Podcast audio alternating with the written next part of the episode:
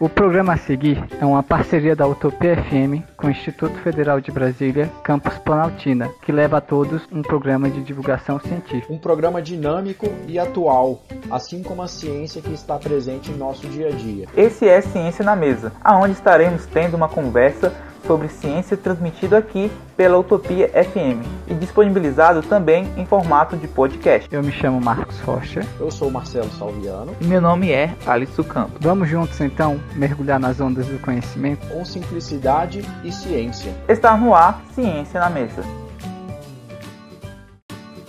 No ar, seu papo descontraído e inteligente, o Ciência na Mesa começa agora. E hoje iremos falar sobre conservação ambiental. Definimos conservação ambiental como um manejo dos recursos do ambiente, ar, água, solo, minerais e espécies vivas, incluindo o homem, de modo a conseguir mais alta qualidade de vida humana com o menor impacto ambiental possível. Em outras palavras, é um conjunto de ações que visa o uso consciente da natureza. O que difere preservação de conservação é justamente o uso por parte dos seres humanos. A preservação ambiental defende preservar integralmente os recursos naturais de uma determinada região, sem nenhuma interferência dos seres humanos. A discussão sobre conservar ou preservar foi intensificada após surgirem as consequências da ação humana na natureza de uma forma mais nítida. A agenda econômica e ambiental parece se contrapor à medida que os impactos ambientais, em nome do progresso econômico, causa o desaparecimento de espécies vegetais e animais. E não é só no campo econômico que o impacto aparece. Estudos apontam que com a extinção de espécies, tanto vegetais quanto animais, além do desequilíbrio dos ecossistemas,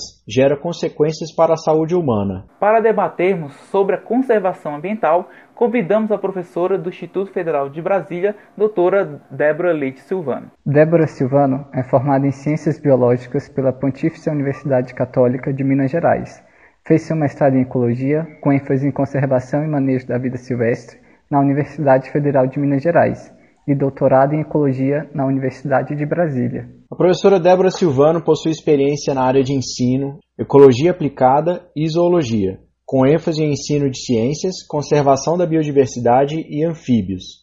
Indicada ao prêmio The Harry Messel Award for Conservation Leadership da União Internacional pela Conservação da Natureza pelo seu trabalho para a conservação de anfíbios. A professora Débora Silvano atualmente é coordenadora da Educação Profissional do Instituto Federal de Brasília e professora do curso de licenciatura em Biologia. Professora Débora, seja bem-vinda ao Ciência na Mesa.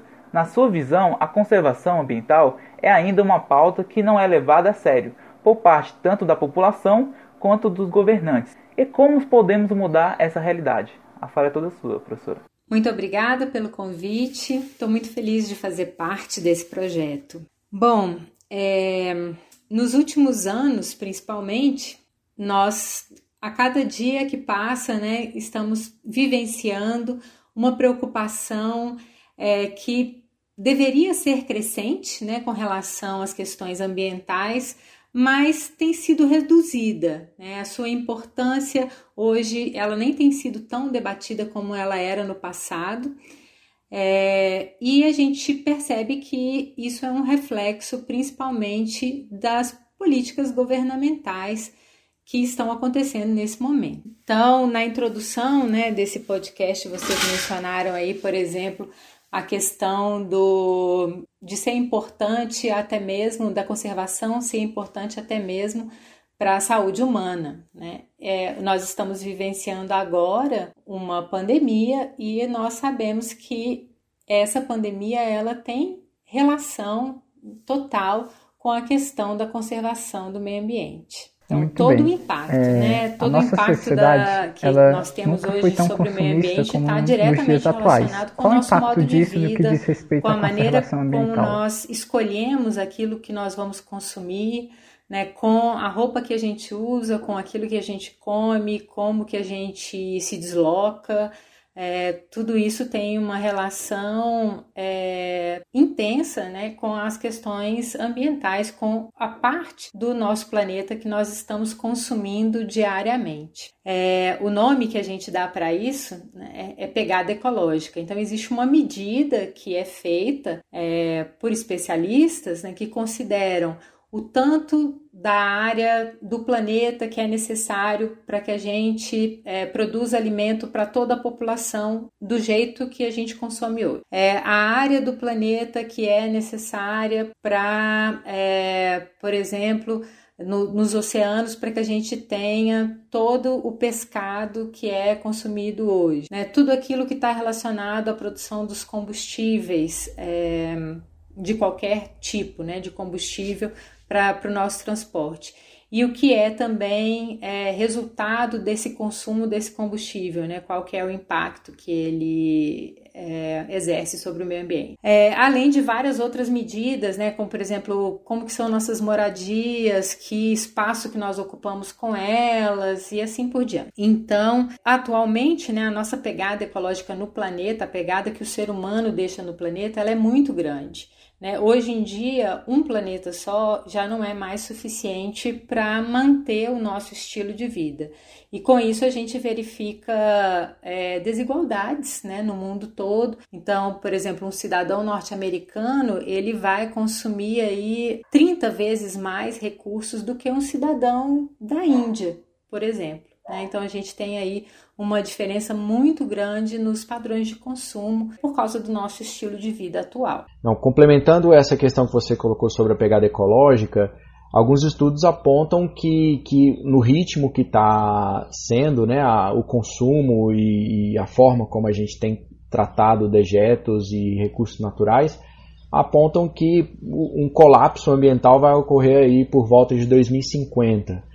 Então você poderia falar para a gente é, as suas expectativas na sua experiência de, de trabalho, nos meios que você é, tem dialogado de conservação, os, os fóruns que você participa, quais são os principais fatores que têm sido apontados como vilões do nosso hábito mesmo no dia a dia que tem favorecido essa, essa aceleração de consumo? O que, que você pode falar um pouquinho mais sobre essa pegada e o traço para o futuro pra, disso para gente? Tem hoje em dia né, uh, várias simulações, modelos que fazem é, essas medidas e que indicam aí um futuro não muito bom né, para a humanidade nesse sentido, se nada for feito.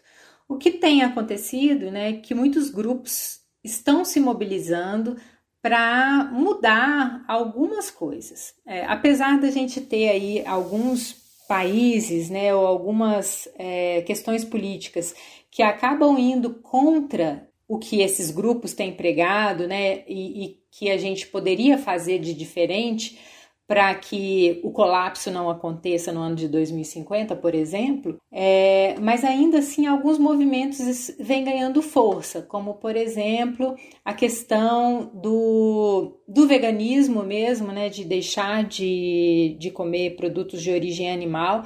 Né, a maioria dos veganos é, eles têm como bandeira a questão ambiental, né, não é porque eles têm dó né, dos animais ou porque é, realmente não gostam do sabor da carne ou do ovo ou do leite, né? Mas principalmente por causa das questões ambientais, porque nós sabemos que a produção de produtos de origem animal, ela tem um impacto muito grande sobre o meio ambiente. Então essa é uma das linhas, né? Não quer dizer que eu concorde com essa linha também não, né? Porque eu acho que a gente precisa de um equilíbrio. Então, por exemplo, se as pessoas reduzissem o seu consumo de produtos é, de origem animal, sem eliminá-los da sua alimentação, né? apenas reduzisse, se a gente fizesse isso como um todo, como população, só isso já ia trazer uma economia de recursos naturais muito grande. É, outra questão está relacionada, por exemplo, com os transportes, né? É, uh, aproveitando esse contexto de pandemia mais uma vez, né? Eu acho que uma das coisas que apareceram, né, agora com isso e que deixaram muito claro foi que como reduziu a, as viagens aéreas, por exemplo, porque os aviões aí eles são responsáveis por pelo menos 2% de todo toda a emissão, né, de monóxido de carbono para a atmosfera. E esses gases, né, que são é, deixados aí na atmosfera, eles são responsáveis pelo efeito estufa, pelo aquecimento global. Então, nós temos visto aí uma redução é, bem grande na emissão desses gases agora, durante a, a, o período da pandemia, quando as pessoas deixaram de viajar. E aí, algumas coisas, como por exemplo, as reuniões virtuais, os congressos virtuais, é, ou outras coisas que podem ser feitas à distância, elas têm contribuído para reduzir esse, esse número né, de viagens aéreas, e ou utilização de outros meios de transporte. Então, em algumas cidades e países, né, notou-se claramente a redução da poluição atmosférica né, por conta dessa da, das pessoas terem ficado mais em casa e ter, estarem usando menos transporte, meios de transporte. É, então, vê-se claramente que se você interrompe ou diminui ou reduz por um curto período de tempo até, você já consegue ver a, esses resultados né, sendo revertidos aí em melhorias para a condição, inclusive, da vida humana no planeta. Então, eu ainda acredito, né, eu tenho que acreditar nisso, que algumas mudanças de comportamento, como a gente já teve várias ao longo da nossa história, elas podem evitar que esse colapso aconteça, como é previsto nessas simulações todas no ano de 2050. É, professora, que atitudes podemos uhum. tomar para que a conservação ambiental seja uma prática em nosso dia a dia? Nós temos várias atitudes, né, que a gente pode tomar. Algumas nós já até mencionamos aqui, né, então com questão, por exemplo, a alimentação, né, reduzir o, a quantidade de produtos de origem animal que nós consumimos, com certeza tem um efeito positivo, né, para a conservação dos recursos naturais. Nessa mesma linha da alimentação, consumir produtos é, que são de produtores locais, produtos não industrializados, é, produtos que não são embalados né, em diversas camadas aí de plástico. E essa questão dos, dos produtores locais é principalmente para evitar o transporte né, a, a longas distâncias desses produtos.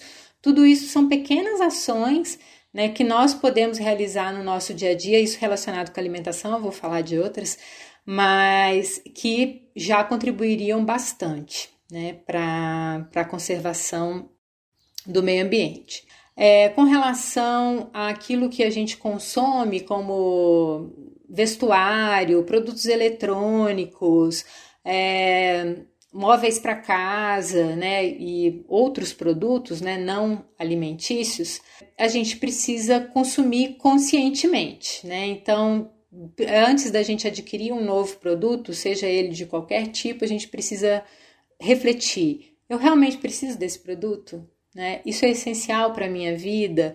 Aquele produto que eu já tenho, que está um pouquinho ali obsoleto, ele ainda me serve por mais tempo? Né? Ou eu vou jogar isso no lixo?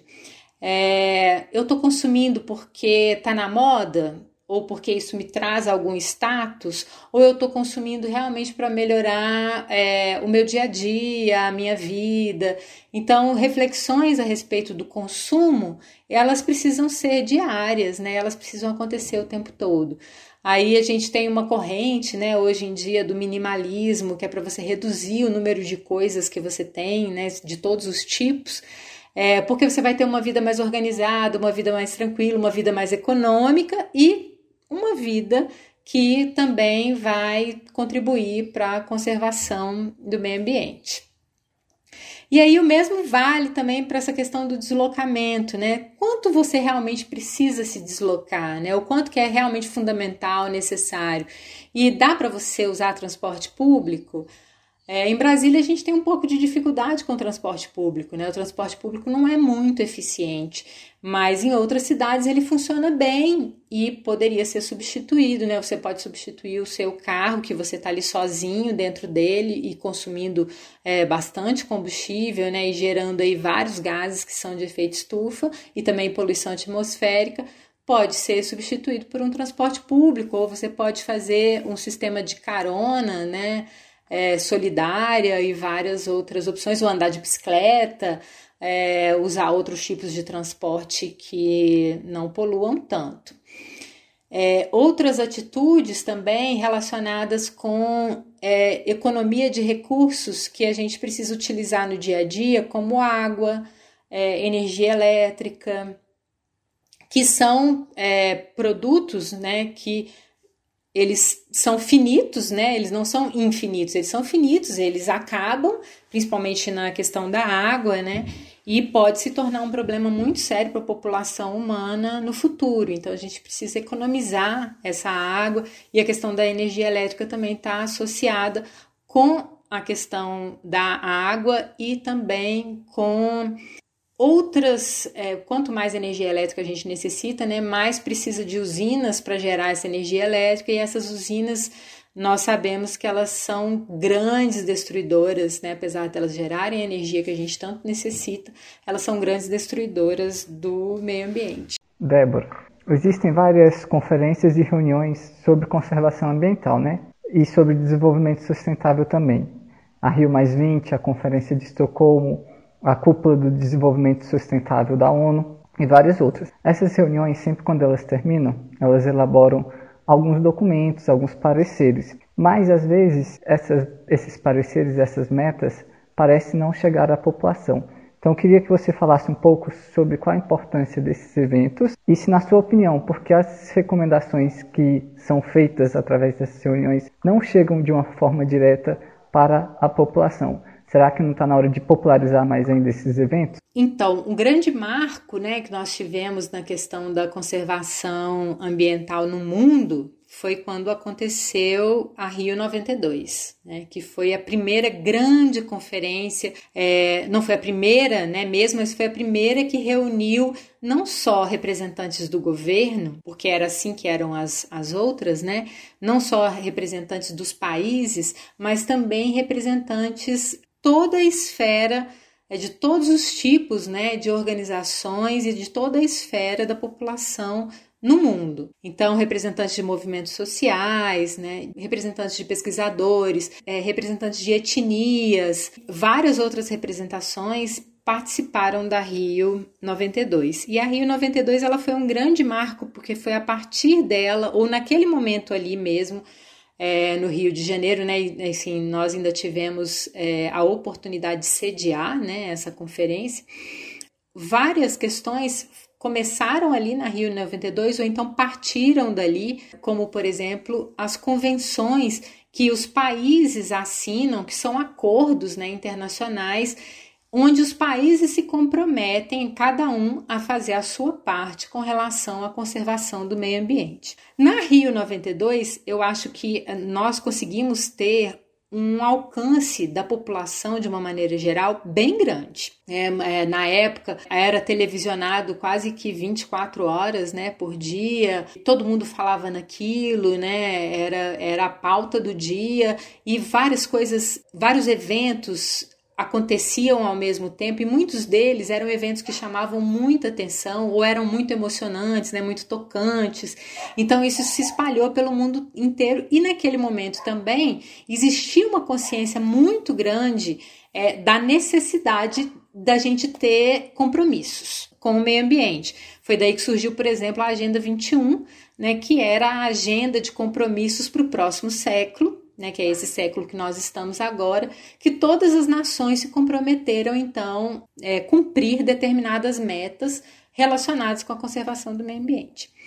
Aí, quando foi acontecer a Rio Mais 20, né, que você mencionou aí, o cenário que era 20 anos depois, né, que aconteceu em 2012, o cenário já era outro. Porque no momento 2012, né, o mundo inteiro está passando, estava passando, continua passando ainda, né, por uma grave crise econômica. E vários dos países, eles disseram, olha, agora não dá para eu prestar atenção no meio ambiente, porque eu estou preocupado com a crise econômica que meu país está passando agora. E por isso o movimento, né, a convenção, quando aconteceu a Rio Mais 20, já não teve tanta repercussão, a participação foi bem menor, já não teve tantas representações, é, os países não tinham cumprido suas metas, né, como deveriam ter cumprido, cumpriram uma parte, mas não cumpriram tudo, e aí a coisa quase que é como se a gente fosse apagando, né, aquilo, uma coisa que tinha levantado, que tinha aparecido com tanta força em 1992 e que ficou por bastante tempo, né, na pauta. Aquilo agora começou a morrer um pouco, dando também visibilidade para outras questões que estavam se mostrando naquele momento sendo mais urgentes do que as questões ambientais, né? Como se as questões ambientais não tivessem influência direta na questão econômica, né? Como se as questões ambientais não tivessem influência direta nas questões da fome, da saúde e várias outras. É, então, assim, o que eu percebo realmente que neste século, né, que nós estamos agora, do ano 2000 para cá, a gente vem cada vez mais afastando a população, o cidadão comum, das questões relacionadas ao meio ambiente. Então, as questões não são divulgadas, não se fala muito sobre isso, principalmente agora, né, no, no atual momento que nós estamos vivendo no Brasil, é, não, não se quer né, tocar nesse assunto, isso fica tudo muito ali apagado. Quando vem alguma notícia mais polêmica, isso acaba sendo abafado, e acaba se prestando atenção em outras coisas, né? A gente está vivendo bastante é, assuntos diferentes né, no momento, então às vezes não dá mesmo muito tempo para prestar na, atenção nas questões ambientais. Mas uma coisa que, que eu acho que tem aparecido muito e eu acho que contribui para a conscientização da população são é, os Objetivos de Desenvolvimento Sustentável, né, que já foram chamados também de Objetivos do Milênio, né, que são esses objetivos, esses compromissos que vêm sendo alterados, né, às vezes eles precisam de uma revisão, é, a última revisão ela é de 2016, se não me engano, mas esses objetivos é, de, do desenvolvimento sustentável, eles vêm é, sendo, eles foram incluídos, por exemplo, na Base Nacional Comum Curricular, né, que é a base que hoje é, define aquilo que vai ser ensinado pelas escolas. Então, você percebe que os alunos começam a ter um contato maior né, é, com isso, então essa juventude ela está entendendo quais são esses objetivos e talvez isso vá trazer então é, bons resultados no futuro, né? Que a gente está formando aí essa moçada para entender disso um pouco melhor.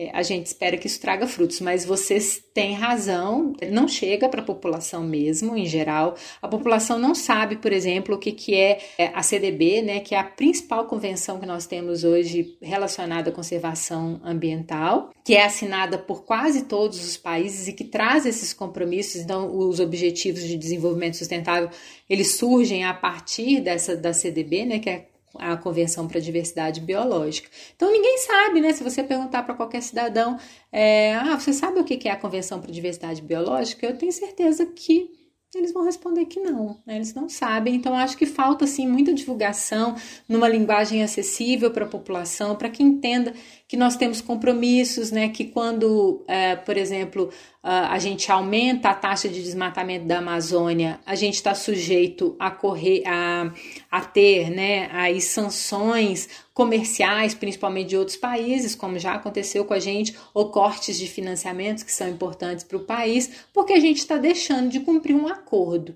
Né? Nós fizemos um acordo de paralisar esse desmatamento, de equilibrar essas taxas e a gente não está cumprindo, e por causa disso a gente sofre essas sanções de outros países. E Débora, pegando essa questão da legislação ambiental, especificamente a brasileira, a seu ver, ela, ela é limitada, tem feito pouco para ajudar na conservação da biodiversidade que temos atualmente? Não só atual, que a gente sabe que o cenário atual está um pouco discrepante da, do nosso histórico de combate, né? mas um curto espaço de tempo, como é que você tem visto a legislação ambiental brasileira? Então, nós temos a legislação ambiental mais completa do mundo, né? A nossa legislação ambiental ela é quase impecável, assim, ela é excelente. É, se ela fosse cumprida, certamente nós não estaríamos é, na situação de degradação ambiental que nós nos encontramos hoje. Então, essa, a legislação ambiental brasileira ela foi construída, né, ao longo dos anos com muito cuidado e muita responsabilidade, eu enxergo. É, então, ela, ela é muito boa, ela prevê é, muitas situações e contribui bastante para a conservação.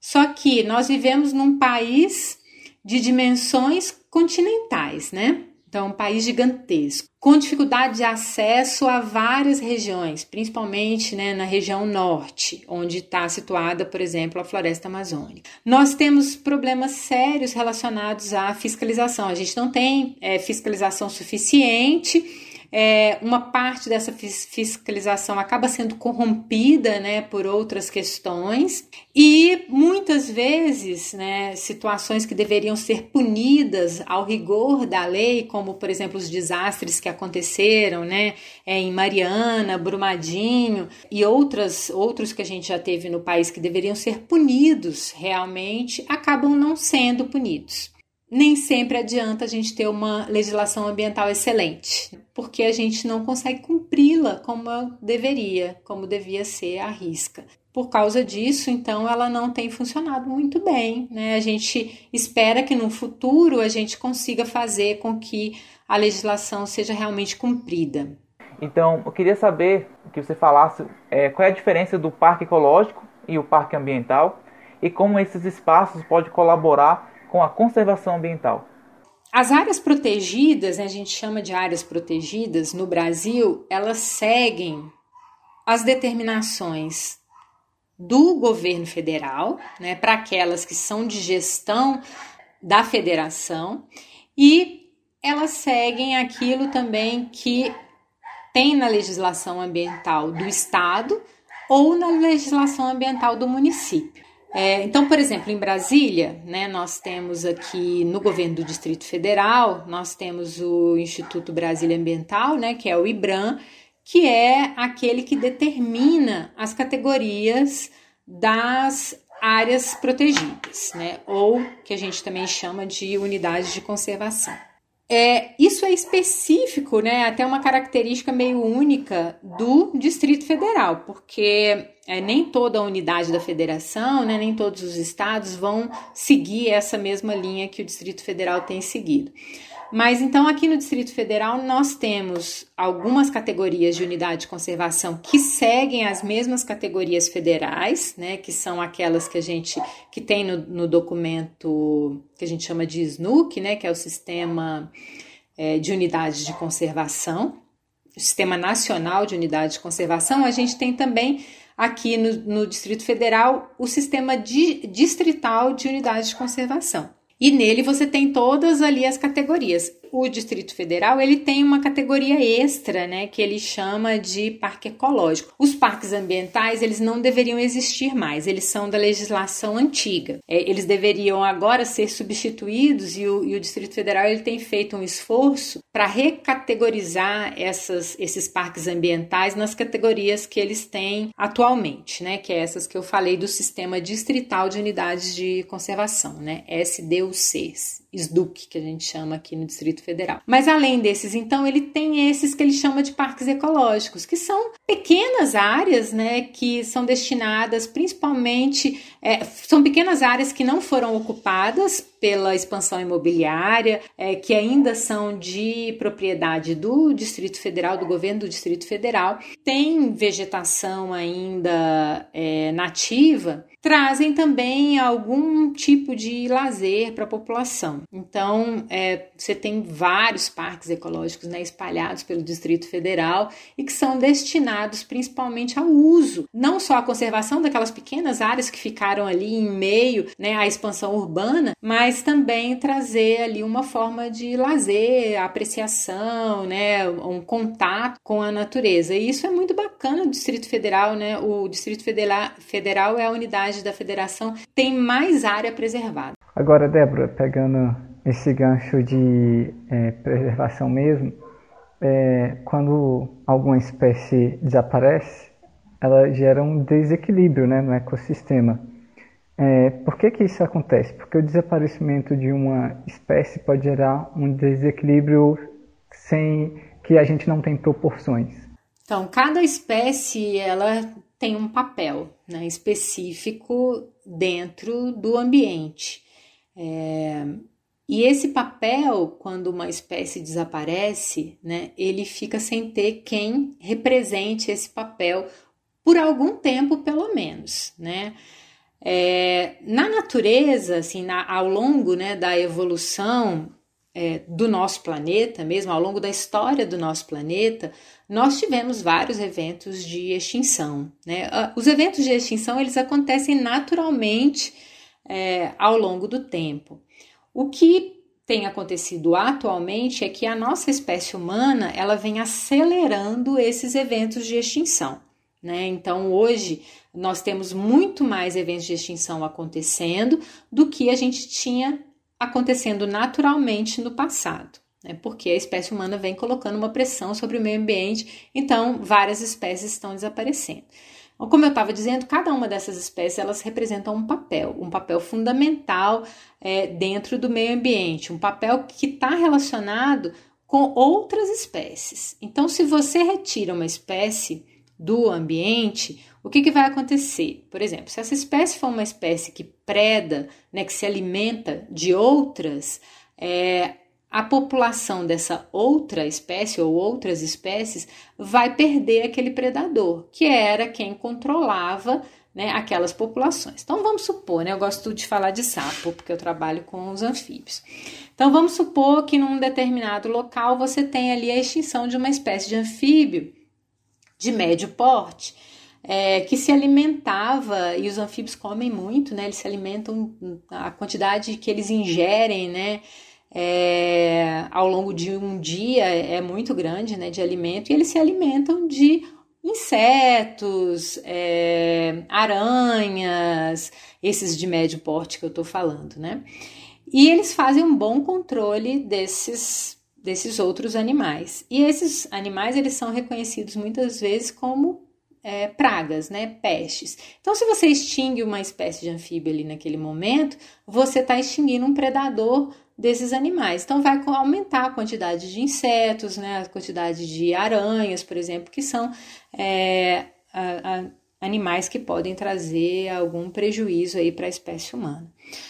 É, ou então você pode ter um, dessas espécies que desapareceram uma espécie que é produtora, né, uma espécie que gera recursos é, para outras espécies e você acaba afetando então essas outras espécies que dependem dessa daí para sobreviver.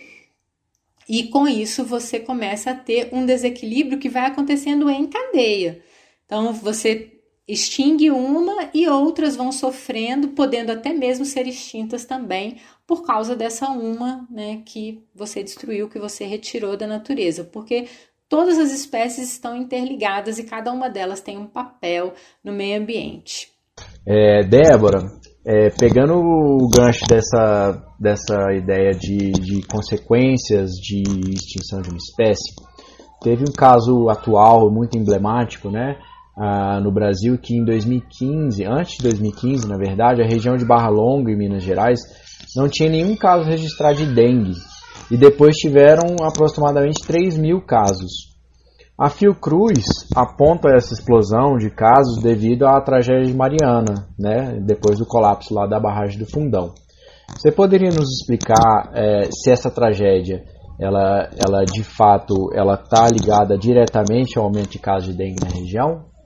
Então, eu não, não vi nenhuma informação atual né, a respeito disso, mas eu me lembro muito bem que na época né, que aconteceu o desastre de Mariana e que eles começaram um monitoramento logo depois né, do desastre, até para tentar entender os efeitos do, do desastre é, ao longo da bacia do Rio Doce, né, e principalmente no próprio Rio Doce, o que eles verificaram, por exemplo, é que todas as espécies de anfíbios que dependiam ou, é, do, do próprio Rio Doce né, e dos pequenos é, efluentes dele, ali a, na parte onde foi afetado pela, pelo rompimento da barragem de Mariana, o que é, eles perceberam é que todas as espécies de anfíbios elas desapareceram né, naquele local.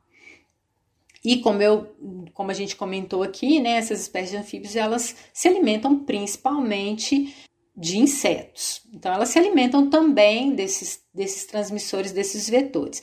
Só que mais do que isso, né, o que a, acontece é que as larvas né, desses, desses mosquitos elas são colocadas principalmente em, em reservatórios de água parada, né? Isso pode ser dentro de bromélias ou em poças é, d'água que ficam marginais ali. E os anfíbios também utilizam esses mesmos ambientes para colocar os seus ovos. E esses ovos eles vão se desenvolver em larvas, né? Que são os girinos. E essas larvas muitas delas, né, de muitas espécies, se alimentam das larvas dos mosquitos que estão ali também. Né? Então, é, esses animais eles atuavam na interrupção da cadeia né, de reprodução desse mosquito logo ali nas suas fases iniciais, nas fases é, larvais. E como essas espécies desapareceram, também não tinham esses predadores. Bom, tudo isso eram né, é, suposições. Então, como eu disse, eu não tive nenhum acesso a informações mais recentes para ver se eles realmente já conseguiram comprovar né, é, isso, porque é, tudo isso era suposto. Né? Mas eu acredito que tem aí um grande fundo de verdade. E outros é, também peixes, né, pequenos é, espécies de peixes que poderiam ocupar também essas poças marginais ao rio e se alimentar também das larvas da, do mosquito, elas também desapareceram. Né? Não foram só os anfíbios, mas os peixes também. Débora, assim que chegaram no Brasil, os colonizadores eles atacaram muito a Mata Atlântica por ser a faixa litorânea, né? Está situada na faixa litorânea. Agora que temos pouco do que resta da Mata Atlântica, né, nativa, parece que o progresso econômico ou outras pessoas têm atacado muito o cerrado e a floresta amazônica. É, então, sempre nesse contexto, né, os colonizadores chegaram, vamos desmatar a Mata Atlântica por ter pau-brasil, por ter várias coisas que nós usamos. E agora eles desmatam o cerrado e a floresta amazônica pelo mesmo pretexto. É, como que pode se conciliar economia e conservação ambiental? Então, hoje nós temos muito claro, né, por todos os estudos e pelas experiências de outros países, inclusive, que a gente já tem área desmatada mais do que suficiente para produzir, não só para a nossa população aqui no país, mas também para boa parte da população do mundo. Né? Então, nós não precisamos desmatar mais nenhum hectare para produzir alimento ou para ocupação humana, né, ou para geração de qualquer outro tipo de recurso. Então, você pensa que um país é, como a Holanda, por exemplo, que é minúsculo, né, é menor inclusive do que muitos dos nossos estados, produz duas vezes mais do que nós, naquele pequeno território que eles têm. É porque eles utilizam de tecnologia para isso. E o Brasil, ele também detém essa tecnologia, né? E ele é, poderia fazer um melhor uso dessa tecnologia para a produção com as áreas que nós já temos desmatadas, né? Então, nós defendemos que nenhum hectare a mais precisa ser desmatado. Por que, que isso ainda acontece? Isso ainda acontece porque existe um jogo de interesses, né, de poder, de aquisição de terras, né, é, de comandar a produção e sem nenhuma necessidade. Né? Então a gente precisaria ter um controle mais efetivo do governo é, na destruição dessas áreas para a produção, porque realmente elas são desnecessárias. Né? Não é mais, a gente não precisa mais de desmatar nada né, para continuar produzindo. Então, isso precisaria ser equilibrado de uma maneira melhor e a única esfera que pode fazer isso é o próprio governo, que nesse momento, infelizmente, está indo na contramão, né? Está, na verdade, querendo destinar mais e mais terras para a produção nesse momento. Existe um museu, como o Museu Paraense, do Emílio Guild, né? Que preserva a floresta amazônica no meio de Belém e faz um trabalho de educação muito relevante para a sociedade local e também para turistas, né? quais a importância de, de se manter a instituição, né, que preservam para a conservação ambiental dessa forma mais prática? é extremamente importante, principalmente para a conscientização da população, né? É, para que a população entenda do que, que se trata, tem aquilo ali é, muito mais próximo dela, né? Ela não precisa, por exemplo, é, viajar ou né, ir para uma outra unidade de conservação fora da cidade para entender o que, que significa aquele bioma, onde ela mesma reside, né, onde está a sua cidade. Então, há exemplo né, desse, dessa, desse espaço lá do, do Museu Paraense, lá no meio de Belém, que mostra uma parte da Amazônia e também para os visitantes, né, para quem vem de outros, de outros lugares e que não conhecem aquele tipo de vegetação e estão ali pela cidade, podem conhecer rapidamente e começar a entender um pouco melhor. Mas é, existem vários outros, né, que fazem a mesma coisa. Por exemplo, em São Paulo mesmo, ali no meiozinho da capital, é, tem também o museu da, da USP. Na verdade, isso é parte, não, não é do Museu da USP, é do Museu da Independência, que tem uma área de Mata Atlântica também ali no centrão de São Paulo, né? E as pessoas andam por lá, é, fazem caminhadas, correm, né? E também são desenvolvidas atividades de educação ambiental. E em Manaus também tem, né, uma área parecida com essa. Então, é muito, muito importante porque a população enxerga aquilo ali como um oásis quase, né? Um lugar onde elas é, até respiram melhor, é um lugar mais fresquinho, né? Então elas sentem a questão climática, é, conseguem ver parte da diversidade biológica, né? Que está associada com esses biomas e começa a entender, se aproximar um pouquinho mais dessa área. É sempre bonito, né? O ser humano é, gosta, né? É, a gente nasceu com essa com esse prazer, né, de admirar a natureza. E isso é muito raro você ver um ser humano que não sinta esse prazer, né? É raríssimo. A gente isso é, é nosso, né? Da nossa herança aí genética, inclusive. É, que eu acho que é, foi até desenvolvida né, para que a gente preservasse um pouco mais os nossos ambientes. Mas então é muito importante, né? principalmente para conscientizar a população. Não que tenha um efeito é, para a conservação da diversidade em si, porque as áreas são tão pequenas e tão isoladas, né? Que é, não tem um efeito mesmo sobre a diversidade daquele local. Mas isso vai trazer um efeito secundário de conscientização e certamente outros ambientes acabam sendo preservados porque uma pessoa um dia pisou ali naquela, naquela área, né? passou por ali. Bom, Débora, é, para fechar, a gente tem a honra de estar entrevistando a terceira mulher da América Latina a ser indicada ao prêmio é, de, de, conservação, né, que é o Harry Massel Award for Conservation Leadership, da União Internacional da Conservação da Natureza, pelo trabalho que você desenvolveu na conservação de anfíbios. Então a gente queria que você contasse um pouquinho sobre o trabalho que você fez que te levou a ter essa indicação honrosa. Queríamos saber um pouquinho dos bastidores, como você recebeu essa notícia e como você está projetando isso para sua vida. Com certeza que vai ter impacto, né, na sua vida pessoal e profissional.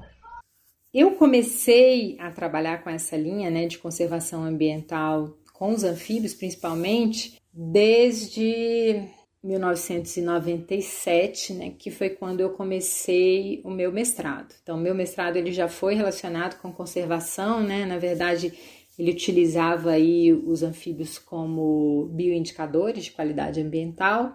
E naquela época eu já tinha contato também com boa parte dos pesquisadores que trabalham com conservação de anfíbios no Brasil e pesquisadores fora do Brasil também. É, e tive a oportunidade de participar nas, em, em, seguida, né, a, a, conclusão do meu mestrado, eu tive a oportunidade de participar de um grande levantamento global que foi feito no mundo todo para tentar entender qual que era a situação dos anfíbios no mundo, que é, é chamado de Global Amphibian Assessment, que é o levantamento global dos anfíbios, porque até então se tinha muito pouca informação a respeito desses animais, né? Não são animais que as pessoas se interessam muito em estudar, diferente das aves, né, por exemplo, que tem um monte de gente, inclusive amadores que gostam de fazer observação e fazem registros, né, e tudo mais. Com os anfíbios a gente não tinha essas informações. Então eu fui convidada a fazer parte desse levantamento global, então eu fui responsável por levantar os dados que existiam sobre registros de anfíbios no Brasil. É, foi um trabalho longo e árduo né, para compilar todos esses resultados, mas foi muito legal porque isso acabou resultando na lista atual que temos hoje é, de espécies ameaçadas, né, que é o Red List lá da, da IUCN, e também esse trabalho trouxe uma ideia de como que estava a situação dos anfíbios no mundo. Então, logo que esse trabalho foi concluído, chegou-se né, à conclusão de que um terço é, das espécies é, de anfíbios no mundo todo estava correndo risco de ser extinta no futuro próximo. Aí começou todo o trabalho com, com conservação de anfíbios. Né? Então, na sequência desse levantamento, eu fui convidada para fazer parte de uma publicação que era o plano global de conservação de anfíbios né, no mundo todo. Aí eu fui responsável pela parte que estava relacionada com os ambientes que são necessários serem conservados para a manutenção dos anfíbios. Logo em seguida, é, eu comecei a fazer parte do grupo de especialistas em anfíbios da própria IUCN, que é uma grande organização, que é a maior né, organização não governamental de conservação de biodiversidade e a, a IUCN ela trabalha com grupos de especialistas. Então eu passei a fazer parte do grupo de especialistas dos anfíbios, tudo isso voluntariamente, né? Sem ganhar nenhum real por isso, só por amor à causa mesmo. Foi em 2014 eu comecei a, a, a coordenar o grupo, né? Antes eu era só, eu só fazia parte, mas em 2014 eu comecei, eu assumi a coordenação do grupo de especialistas de anfíbios no Brasil. E esses grupos, eles têm a missão, né, de cumprir aquele plano de conservação global. Em 2016, quando foi a renovação, é, porque ah, os grupos eles trabalham com quadriênios, né? então sai a cada quatro anos. Em 2016, quando foi feita a renovação dos grupos, eu permaneci como coordenadora e nós começamos a fazer um trabalho. É, aí eu consegui uma equipe muito bacana, né, de pessoas para me ajudar. E a partir daí de 2016 a gente conseguiu crescer bastante naquilo que a gente fazia, né, de trabalho. Então, de fazer com que as pessoas que estão interessadas em conservação de anfíbios se contactassem, é, fazer com que a, boas experiências, né, ou experiências exitosas que aconteceram em outros países fossem replicadas aqui no Brasil. É, fazer com que os, os pesquisadores daqui começassem a conversar melhor com os pesquisadores de fora, é, vários trabalhos relacionados à educação ambiental. Então, nós fomos nesse grupo, né, desenvolvendo isso é, de uma forma que o, atualmente o grupo de especialistas em anfíbios do Brasil é o grupo que mais se destaca dentre os grupos de todos os países que fazem parte da IUCN. E esse quadriênio, né, que começou em 2016, está finalizando agora, quando eles foram, quando a IUCN né, foi chamada a indicar pessoas para esse prêmio. Os grupos é, poderiam indicar, dentro de cada grupo poderia ter uma indicação. Então, dentro do grupo de especialistas em anfíbios no mundo todo, eles, por causa desse trabalho que a gente vem desenvolvendo e por eu ser a coordenadora, porque senão é um trabalho só meu, né? Ele é um trabalho dessa equipe toda. Mas por eu ser a coordenadora, eles é, quiseram me indicar e eu não sabia que essa indicação ia acontecer. Eu fiquei muito surpresa e muito grata quando eu soube, né? Principalmente por causa da carta da indicação, ela foi construída com muito carinho por pessoas que me conhecem, certamente, porque eu acho que. Eu nem sei quem foi, porque eu não posso ficar sabendo né, quem fez a indicação, mas eu tenho certeza que foi alguém que me conhece, que já trabalhou comigo, e eu realmente fiquei muito, muito feliz com essa indicação. Eu falei que para mim isso vale igual ser indicada para prêmio Nobel, né? É a mesma coisa. Ou indicada para o Oscar, por exemplo.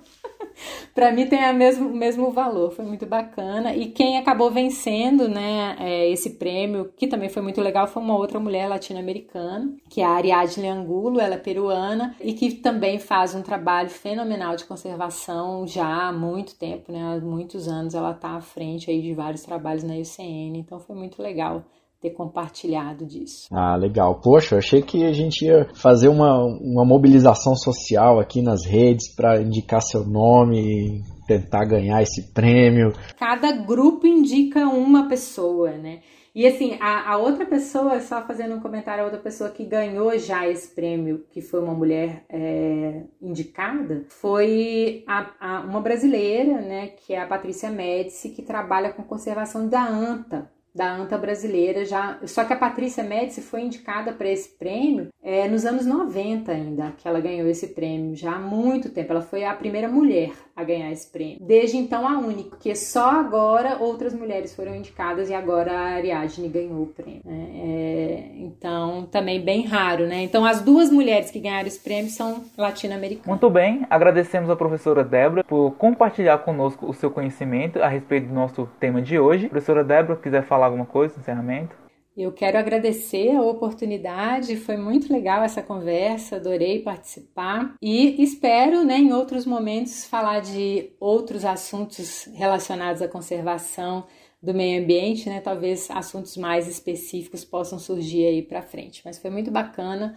Muito obrigada pela oportunidade. Se quiser entrar em contato conosco, é só seguir as nossas redes sociais. O nosso Instagram é Ciência na Mesa 1, lembrando que esse 1 é em algarismo.